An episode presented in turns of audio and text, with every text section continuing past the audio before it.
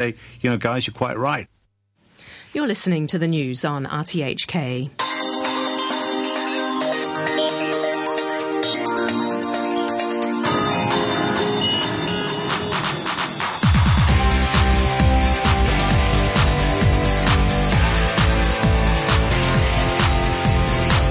Good morning. Welcome to Money for Nothing. I'm Brian Curtis. Spending like drunken sailors. That was the line from traders when looking at Amazon's latest earnings report.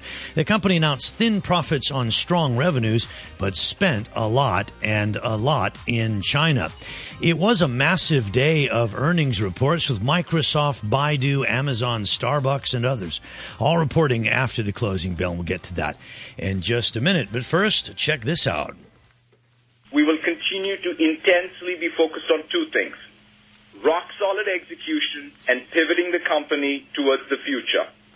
We will continue to push hard and move quickly, and you will see the proof of that month after month in the products and services we build for the mobile first, cloud first world. What you can expect of Microsoft is courage in the face of reality. We will approach our future with a challenger mindset we will be bolder in our, in our, in our innovation. We will be accountable to our customers, partners, and shareholders. Okay, some bad audio there. Sorry about that. But swag. When's the last time you got swag from Microsoft? That's Satya Nadella there, the CEO of Microsoft. On the earnings call after the report, Steve Ballmer, the former CEO, never took part in those calls. So anyway, we'll get to the earnings from all these companies in just a few moments. And in some other headlines, the United States accuses Russia of subverting Ukraine's sovereignty. The feds want $13 billion from Bank of America in a mortgage probe. They got about the same amount from JP Morgan. The plot thickens at China Resources, and U.S. durable goods orders beat estimates. Yeah, and we've got uh, good news on the durable goods front. Better than expected, 2.6% increase for the month of March. Economists had thought we might get 2%. On an ex-transportation basis, leave out the cars and the airplanes, we're up 2%. And capital goods spending, non-defense ex-aircraft, this is the proxy economists look at for business spending as a whole, up 2.2% as well on a three-month average annualized basis, 3.1%. And that is close to the strongest of the year. So durable goods order is pretty solid. Uh, that's a decent economic report, and it seems to augur well for corporate spending. In our featured segments this morning, we'll be speaking about the state of China's electric car market with John Jullens of Strategy and we'll also be speaking with Andrew Sullivan of Maybank Kim Eng Securities about regional markets. And we'll get to the latest on the leadership shakeup at Manchester United following the sacking of David Moyes as manager. Let's take a quick peek here at Asian markets uh, as they open trading for the day. The Nikkei down 31 points, a fifth of a percent, and the Kospi is a little bit lower in Seoul. The dollar is trading at 102.30 Japanese yen, so that's the dollar a little weaker against the yen. The euro at 1.383 US dollars, that's the euro a little stronger against the greenback. The Australian dollar 92.67 cents, and the pound 13 Hong Kong dollars and 3 cents. So the earnings brigade. Microsoft reporting earnings and revenue that fell from a year ago but beat expectations pretty handily. The company posted earnings of 68 cents a share compared to estimates of 63. Revenue was 20.5 billion compared to estimates of 20.39 billion. Here's Satya Nadella. Today's results demonstrate the breadth and strength of our overall business. We saw strong momentum in cloud services our commercial cloud business more than doubled year-over-year with Office 365 and Azure both performing extremely well. Business customers continue to make Windows their overwhelming platform of choice with solid growth both in Windows Pro and Windows Volume licensing revenues. We saw continued improvement in search, with our U.S. search share growing to 18.6% and search revenue increasing by 38%. So they were quite pleased with their earnings. Elsewhere, Baidu, China's largest search company, came out with uh, beating estimates uh, on first quarter earnings. Uh, the stock up about 5% in after hours trade. The company said advertisers lifted spending to try to get to mobile users. Net income at Baidu was up 24%. Baidu competes with Alibaba and Tencent for China's growing number of internet users. Insurance company Aetna's earnings were also very strong. Here's CEO Mark Bertolini. Well, I think we executed across all fronts. We had growth across all lines of business. We managed our costs to a level um, that was appropriate for the year, and we continue to integrate Coventry, an acquisition that we did last year for $5.7 billion. Now the drunken sailor thing. Amazon CEO Jeff Bezos is spending on growth as fast as he generates new revenue. Amazon is the world's largest online retailer. It said sales were up 23%, but spending was up 23% as well. Mr. Bezos is pouring cash into his business at the expense of profits. Doesn't mean they lost money. They actually had net income. It was $108 million, and that was up from 82 million one year ago. But Amazon has been increasing spending and investment in China by a lot. It has added what they call fulfillment centers and uh, added retail to make sure that they have stock for customers. Overall, U.S. shares were slightly higher, but it was a cautious day. The S&P 500 just up three points at 1878. The Dow unchanged at 16,501. More now from Mike McKee. We're starting to see companies maybe spend again, and this was the last month of the third quarter, always strongest. We may have more trouble in April for durable goods, but still, we're going in the right direction. Jobless claims, on the other hand, not quite as good 329,000, a little bit of an increase from the very low level we saw last week, but this was the Easter week. Labor Department has trouble seasonally adjusting, and basically they're saying don't pay a whole lot of attention to this. We'll get a much cleaner read as the rest of April goes on. There were a whole lot of other earnings. I'll tell you about Las Vegas Sands. They reported first quarter results beating estimates. They reported 97 cents a share of profit, and analysts have been looking for 94. And Bank of China expanded lending margins, expanded more overseas credit in the first quarter, and that helped it offset higher default charges. Too many earnings to tell you about. Let's welcome Andrew Sullivan now, Maybank Kim Eng Securities. Andrew, good morning. Good morning, Brian. So we've had a lot of earnings to look at, uh, both in the United States and, and here. Uh, how do they strike you at the moment? Well, I think I mean it's a classic case of uh, the the companies that meet the expectations are uh, being well received, but any faltering, I think, is uh, people are being very uh, hard on the companies and selling the stocks. Yes, so that makes it kind of a stock pickers uh, market, um, and you saw that with Facebook. Although the earnings were good, it, it it was sold down a little bit today, but Apple was up eight and a half percent. So there is some money to be made out there. Oh, I think I, I, think that's definitely the case, as, as, is always the way. And I think actually we're also seeing that people are uh, having a little bit more confidence in the US. Certainly, there's more money going back there, uh, and people are moving maybe into the you know the small medium.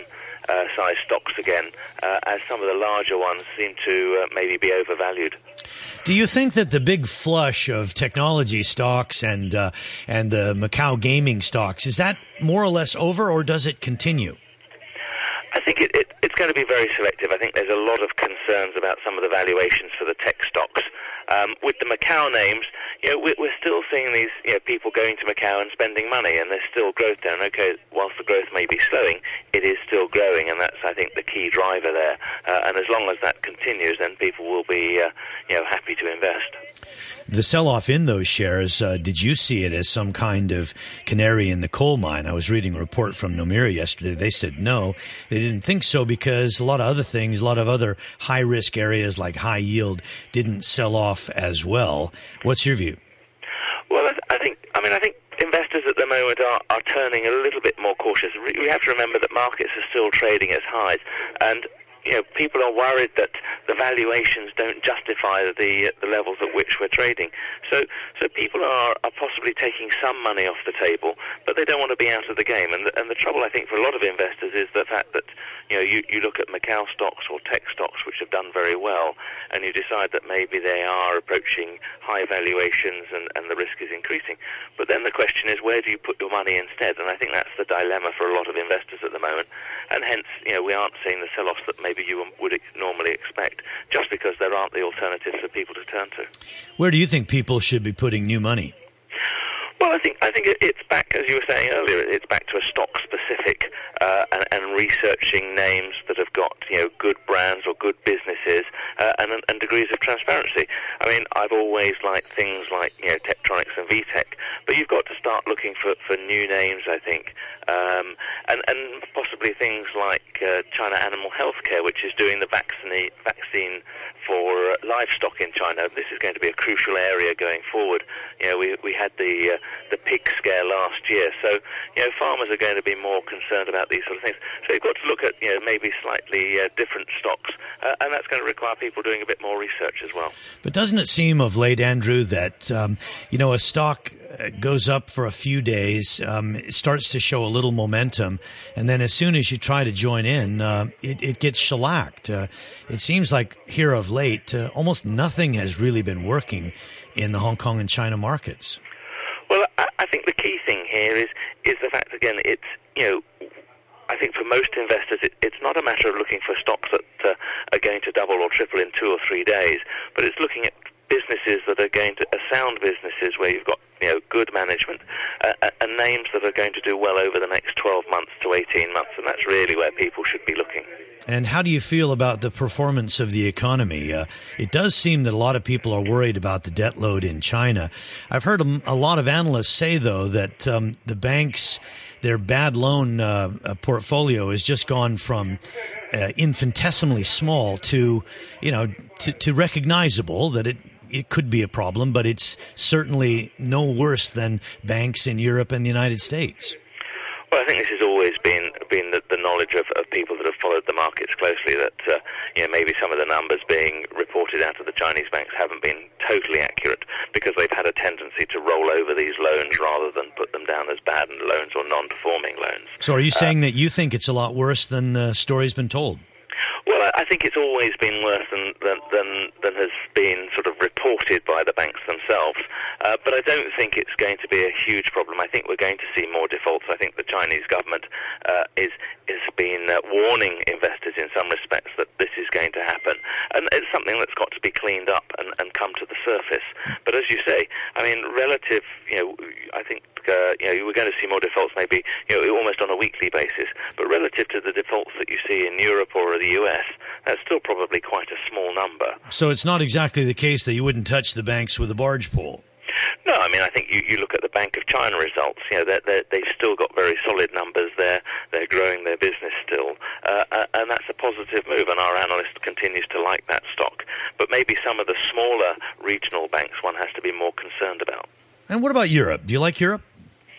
Well, I think uh, uh, Europe faces its own problems. I think the, the overhang from Ukraine is, is going to be a big issue there for, and, and possibly a heightening issue in, in the weeks to come. But you know, and, and the other concern, as, as Draghi mentioned last night, was the fact that uh, the high exchange rate and euro strength is, is is a concern for the recovery. You know, Germany is doing well, but and, and some of the smaller ones, some of the Portuguese, the, the, the Greeces and places like that are doing better. But uh, it's still going to be a very slow recovery, I think. Uh, but I think it is on the right path. Okay, Andrew, I'll let you go. Thanks very much for joining us here on Money for Nothing. And that is Andrew Sullivan. He's a regular on the program, an old friend, uh, and he is the sales director at Maybank Kim Eng Securities. So this is Money for Nothing. The time now is 17 minutes after 8.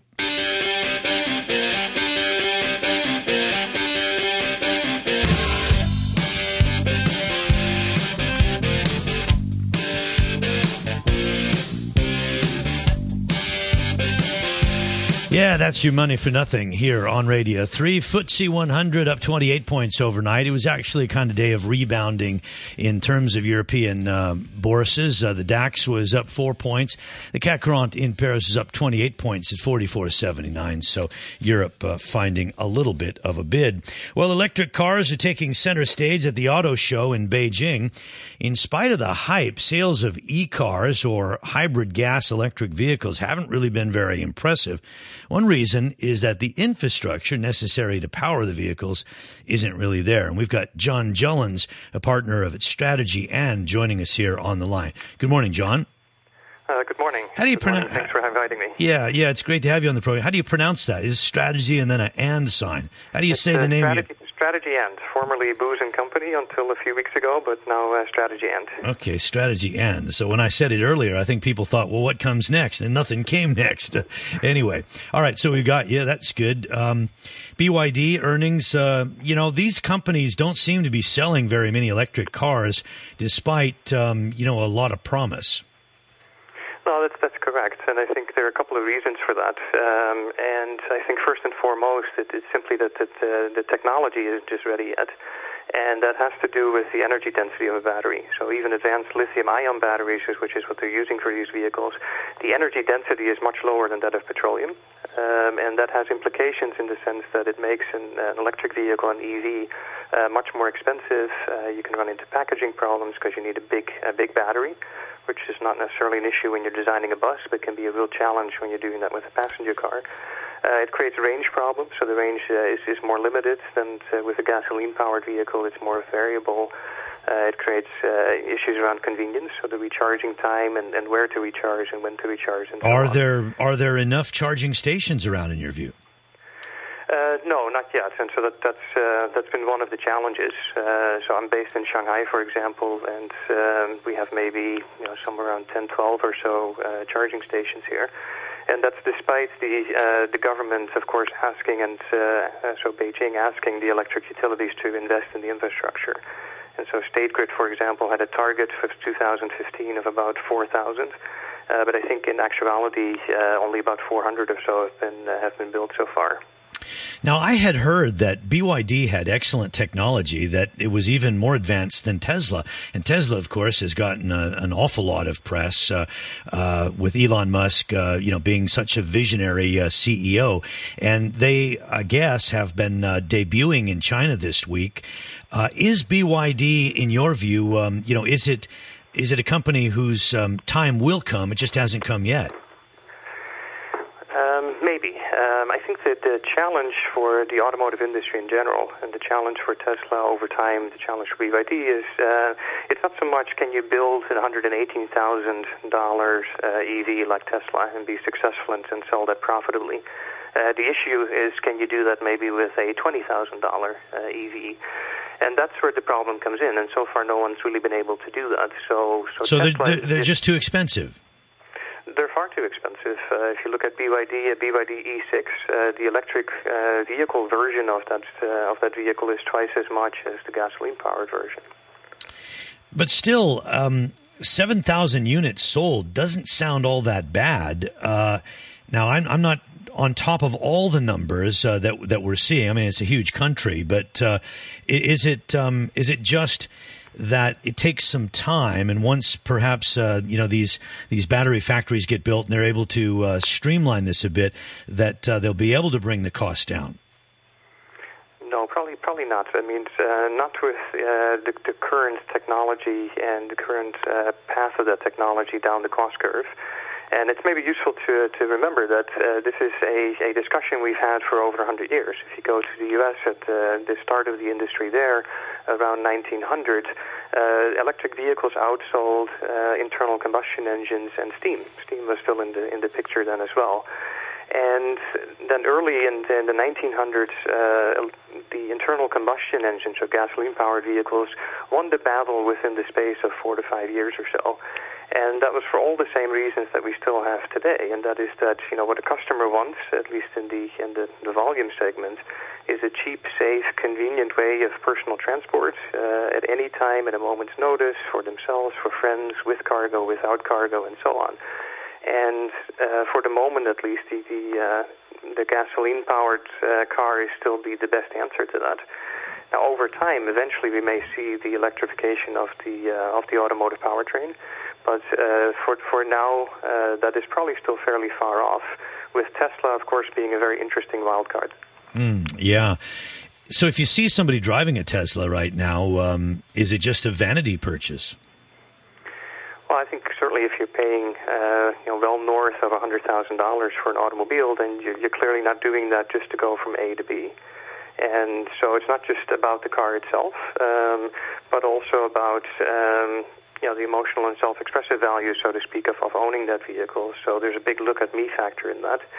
And these are customers who uh, want the latest, also want something new, want something different uh, and are able to afford it. And so another challenge that, that Tesla, at least within that segment, will have is that this will uh, probably be a very transient segment. So it may very well be a Tesla today, Ferrari tomorrow kind of segment.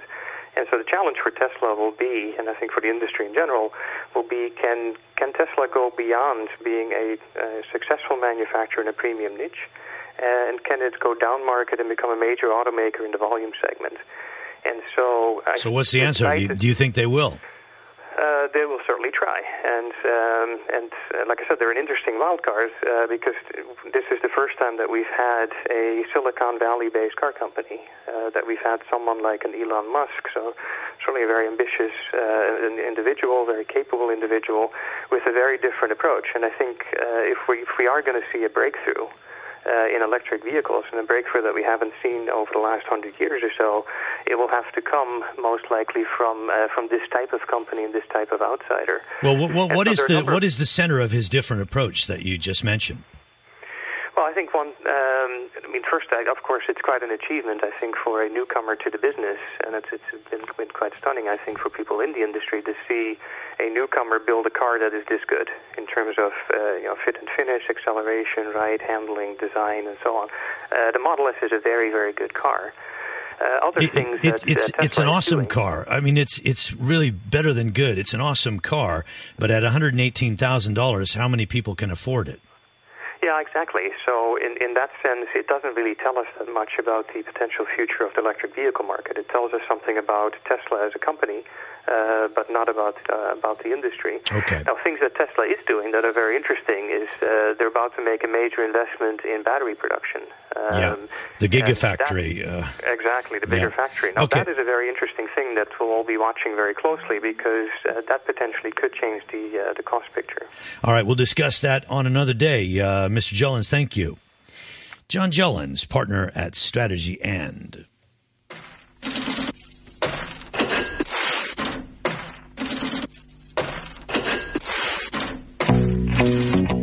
All right, so call it the price of failure. The ouster of David Moyes as manager of Manchester United comes after the football club failed to qualify for the Champions League for the first time in 19 years. And we're joined by Danny Hicks, editor of Sports Direct at AFP. Good morning, Brian. Danny, good morning. Um, so, quite an interesting story. The stock uh, spiked a little bit. Actually, yeah.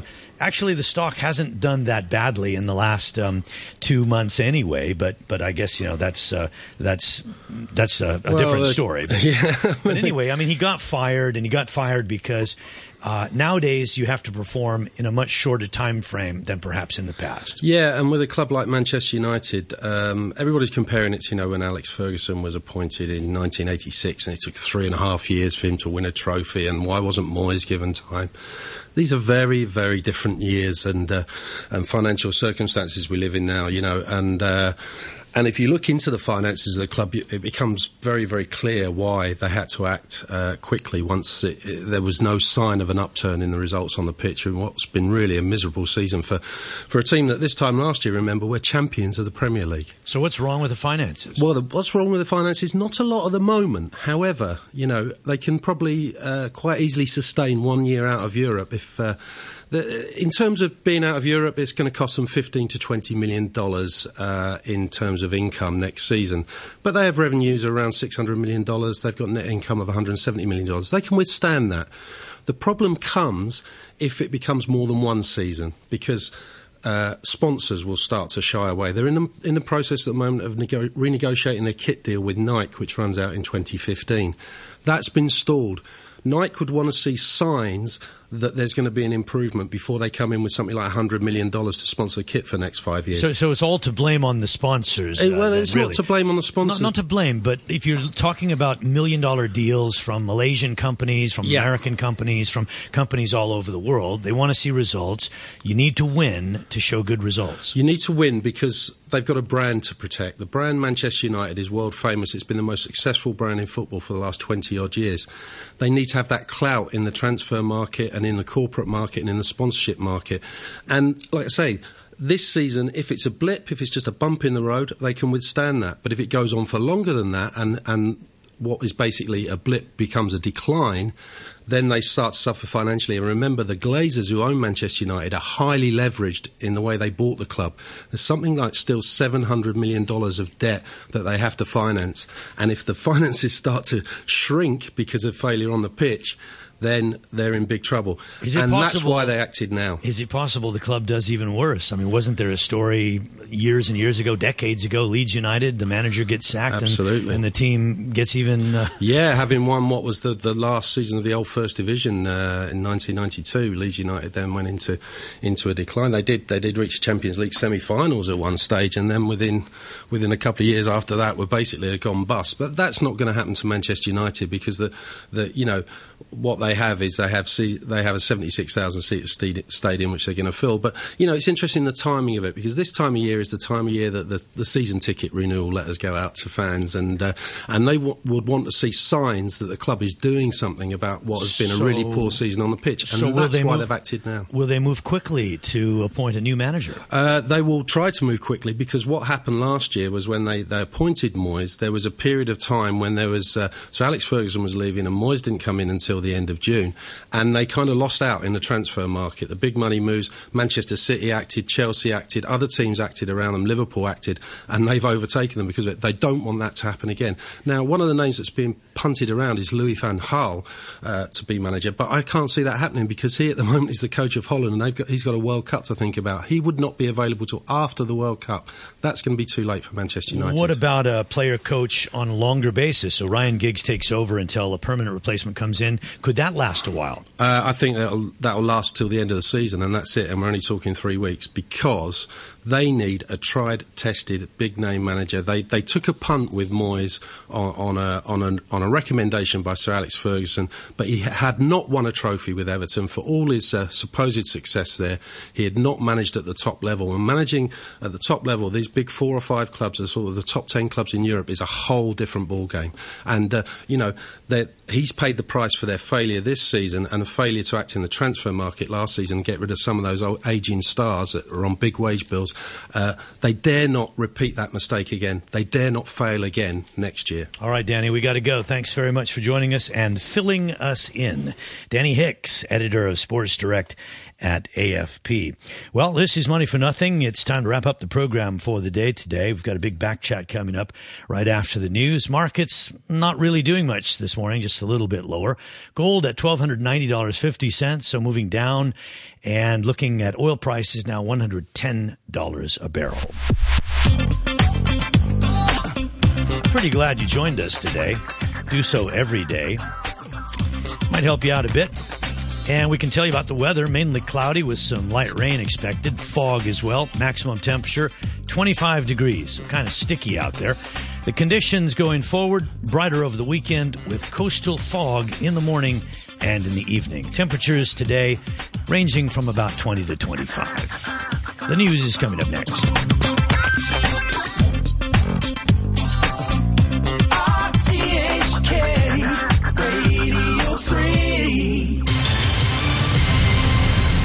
The news with Samantha Butler.